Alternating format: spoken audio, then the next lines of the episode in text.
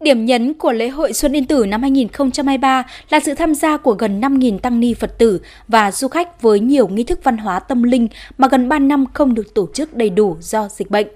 Ngoài phần chính lễ, chương trình khai hội Xuân Yên Tử còn có đêm hội hoa đăng, cầu nguyện quốc thái dân an, biểu diễn múa rồng lân, múa võ thuật cổ truyền, tổ chức các trò chơi dân gian, văn nghệ ở khu vực làng Nương, Yên Tử và trưng bày tranh ảnh về Yên Tử hùng vĩ linh thiêng.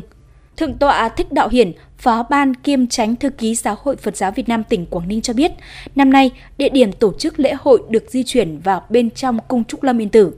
Xuân Quý Mão 2023 thì à, lễ hội Yên Tử à, trở lại hoạt động bình thường à, với nhiều cái nét đổi mới. Công tác tổ chức lễ hội thì Phật giáo và quần chúng nhân dân tích cực tham gia trong vấn đề này. Năm nay sẽ phát huy những cái khóa lễ phục vụ khách du lịch hành hương lễ Phật ban đêm tại Yên Tử, tận dụng cái không gian linh thiêng trầm mặc ban đêm của Yên Tử, tạo nên một cái giá trị riêng cho khách hành hương ban đêm.